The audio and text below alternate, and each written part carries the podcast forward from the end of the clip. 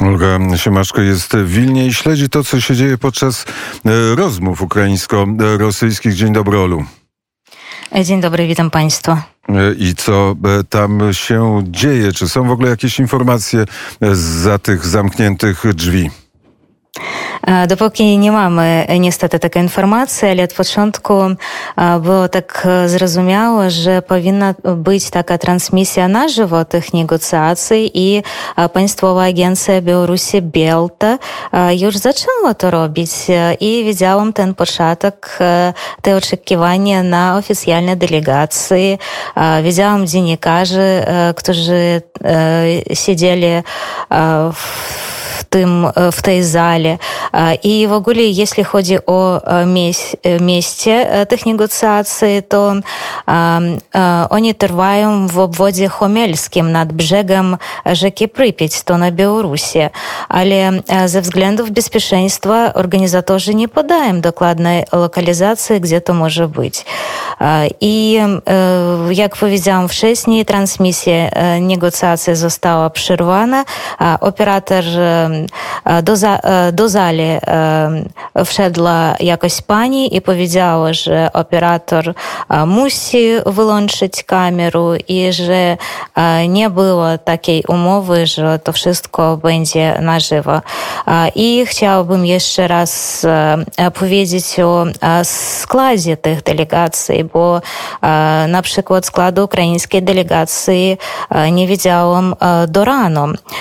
I strona українська, э, то э, вице министр справ заграничных Микола Тачицкий, министр обороны Алексей Резніков, дорадца шефа канцеляры президента Михаила Подоляк, э, шеф фракции Слуга народу Давид Арахамия, депутаваны Рустем Умеров и перша застанція шефа делегации украинском украинской в тройстроні групи контактової эм, Костин. А если ході о делегации Росії rosyjską, to wczoraj było tam tylko trzy osoby. A dzisiaj już więcej.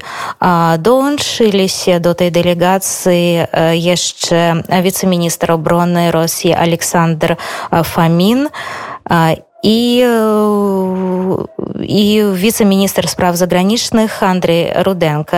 I jak i wcześniej szefem tej rosyjskiej delegacji jest doradca prezydenta Rosji Władimir Miediński.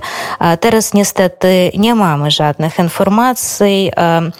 Żurnali- dziennikarzom powiedziano, że oni mają czekać na skończenie tego spotkania i po, po tych negocjacjach może być jakoś tam oficjalne oświadczenie, a może tego i nie być ten skład. Czy wiemy, o czym świadczy ten skład delegacji ukraińskiej? Tak, możemy powiedzieć, że ten skład taki bardzo poważny. To oznacza, że ukraińska delegacja, ona już ma takie stanowisko do tych negocjacji poważnie, bo jeszcze wczoraj nie wiedziałam tych osób, na przykład Podoliaka, on jest doradcą szefa kancelarii prezydenta. Jeszcze nikt nie nazywał jego nazwiska i że on będzie przyjmować udział w tych negocjacjach. I mam nadzieję, że dzisiaj będzie taka poważna rozmowa. E, chociaż e, z jednej strony rozmowa, a z drugiej strony informacje. Rosyjscy żołnierze z gradów ostrzelali Charków dziesiątki e, ofiar, tak podała na Anton Geraszen, Geraszenko, czyli informacja z dobrych, z, zła informacja ze sprawdzonych, ze sprawdzonych źródeł. A propos tych negocjacji przy kamerze. Kiedyś był taki moment w Polsce po wyborach w 2005 roku, kiedy PiS z Platformą negocjował przy kamerach i było od razu wiadomo, że te negocjacje e, się e, nie skończą dobrze, więc to, że pewno delegacja ukraińska zażądała wycofania e, kamer jest czymś dobrym. Olgo, pozostań z nami, ale teraz mamy konferencję, konferencję prasową Józefa Borela. Jeżeli ten status Białorusi miałby się zmienić, jeżeli Białoruś miała, Białoruś miałaby mieć dostęp do broni jądrowej, rozumiemy, co to by oznaczało. To oznaczałoby tak naprawdę, że Federacja Rosyjska miałaby swoją broń jądrową na terytorium Białorusi. To jest bardzo niebezpieczne, więc wzywam naród białoruski, aby wyraził protest wobec tego i też wobec ataku na terytorium Ukrainy dokonywanego z terytorium Białorusi.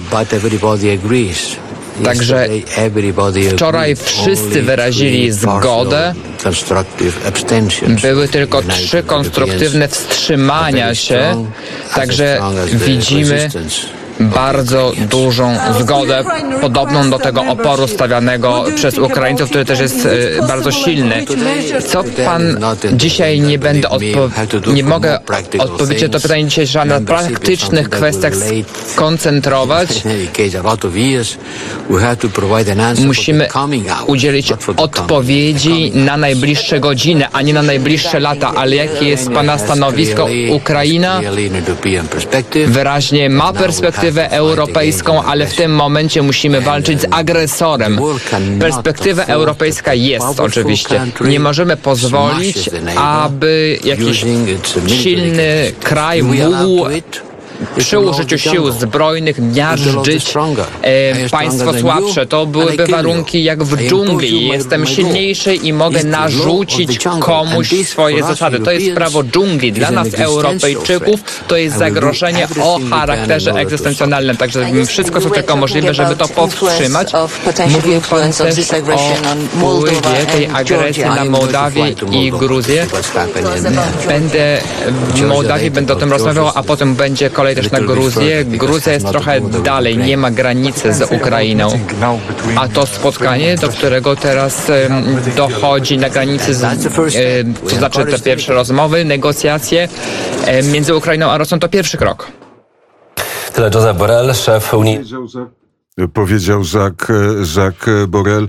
Joseph Borrell. E, Joseph Borrell, przepraszam bardzo. E, wracamy do rozmowy z Olgą Siemaszko. Słyszałaś apel do, e, do narodu białoruskiego, żeby się przeciwstawił rozmieszczeniu broni jądrowej na terenie Białorusi. Zdolności do protestu narodu białoruskiego, Białorusinów sprawdziliśmy. Teraz naród białoruski jest zastraszony, nie protestuje, ale nie w tym wymiarze wymiarze, do jakiego się przyzwyczailiśmy w roku 2020. E, Jak myślisz, czy w ogóle e, taki apel e, zostanie usłyszany? Oczywiście nie. I bardzo dziwne, nie mogę w ogóle sobie wyobrazić, jak to według Borelia będzie wyglądać, bo wczoraj mieliśmy ten referendum konstytucyjny i po, po tym głosowaniu już był, były takie marsze antywojenne i zostało zatrzymane 800 osób to moim zdaniem to ostatni aktywiści, którzy pozostali się na Białorusi. I teraz nie możemy liczyć na takie protesty, na taki wielki protest na Białorusi, bo po pierwsze nie ma możliwości, a po drugie no już nie ma tam ludzi. E, to e, nie są, nie są optymistyczne e, informacje. Do tych negatywnych informacji z Białorusi trochę się przyzwyczailiśmy, chociaż ci Białorusini, którzy tak jak Olga mieszkają poza granicami, robią wszystko, żeby te informacje, Radio UNET, żeby te informacje do, na Białoruś docierały. Docierały 800 osób aresztowanych. To jeszcze jedno pytanie w sprawie tego referendum białoruskiego, bo trochę nam wyszło z e, tej e, z, z pola obserwacji, e, czego ono dotyczyło i co o, i o czym przesądziło. To był takie referendum dotyczące zmian w konstytucji Białorusi. Nie mogę powiedzieć, że tam były jakieś poważne zmiany, ale o czym mówił wcześniej Borel, taka jedna z takich najważniejszych zmian dotyczy statusu Białorusi. Teraz nasz kraj ma taki status bez broni jądrowej, a według tego, według nowej konstytucji broń jądrowa to już może być na Białorusi. I też chodziło o tym tranzyt, tranzytu władzy dotyczący Łukaszenki, że w ogóle eksperci mówili, że Łukaszenka nie potrzebuje tego referendum, nie potrzebuje tych zmian w konstytucji, bo on jest таким прэзідэнтам на велюляд на беларусі і для чаго он маў гранічыць э, свае кадэнцыі а выдлук новай э, конститу... выдлук новай канстытуцыі яго кадэнцыя застава агранічона э, на, на два разы і але там есть такі пункт же то не дотычы prezydenta, który jest teraz na Białorusi, to znaczy, że nie chodzi o Łukaszence.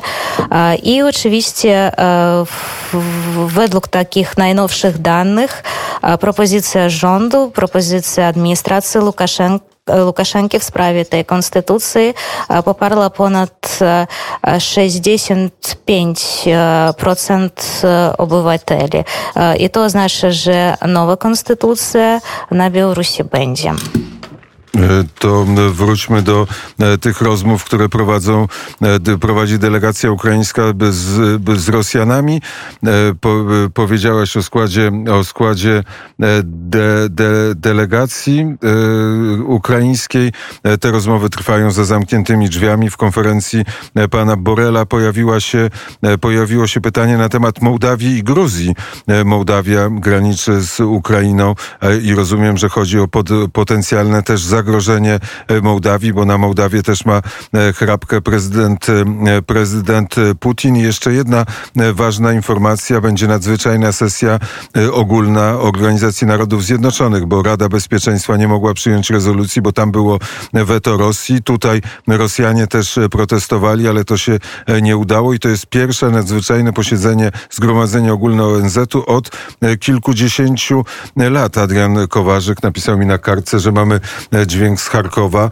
E, jest, są informacje, że korytarze humanitarne, między innymi w Mariupolu, miejsce, którym wychodzą ludzie z miast, które są atakowane, też zostały, e, też zostały zaatakowane. To jest e, informacje z ostatniej chwili. Olu, jak, na ile, na jak długo są przewidziane te negocjacje? Jak myślisz, jak długo będą trwały? Э, ем, ну, яшчэ няма такога дакладнага э, тэрміна як доўга то wszystko можа трываць э, але ну, то можа быць адным гадзінам а можа і пень Zależy od tego, czy e, strony zaczną rozmawiać, czy też e, powiedzą sobie o warunkach brzegowych, które są e, niespełnialne w trakcie negocjacji. Nie dochodzi do zawieszenia, do zawieszenia broni. Wojska rosyjskie, wojska rosyjskie atakują. Olgo, bardzo serdecznie dziękuję za korespondencję z Wilna. Do usłyszenia. Szefowa redakcji, redakcji Białoruskiej Radia Wnet trzyma rękę na pulsie negocjacji.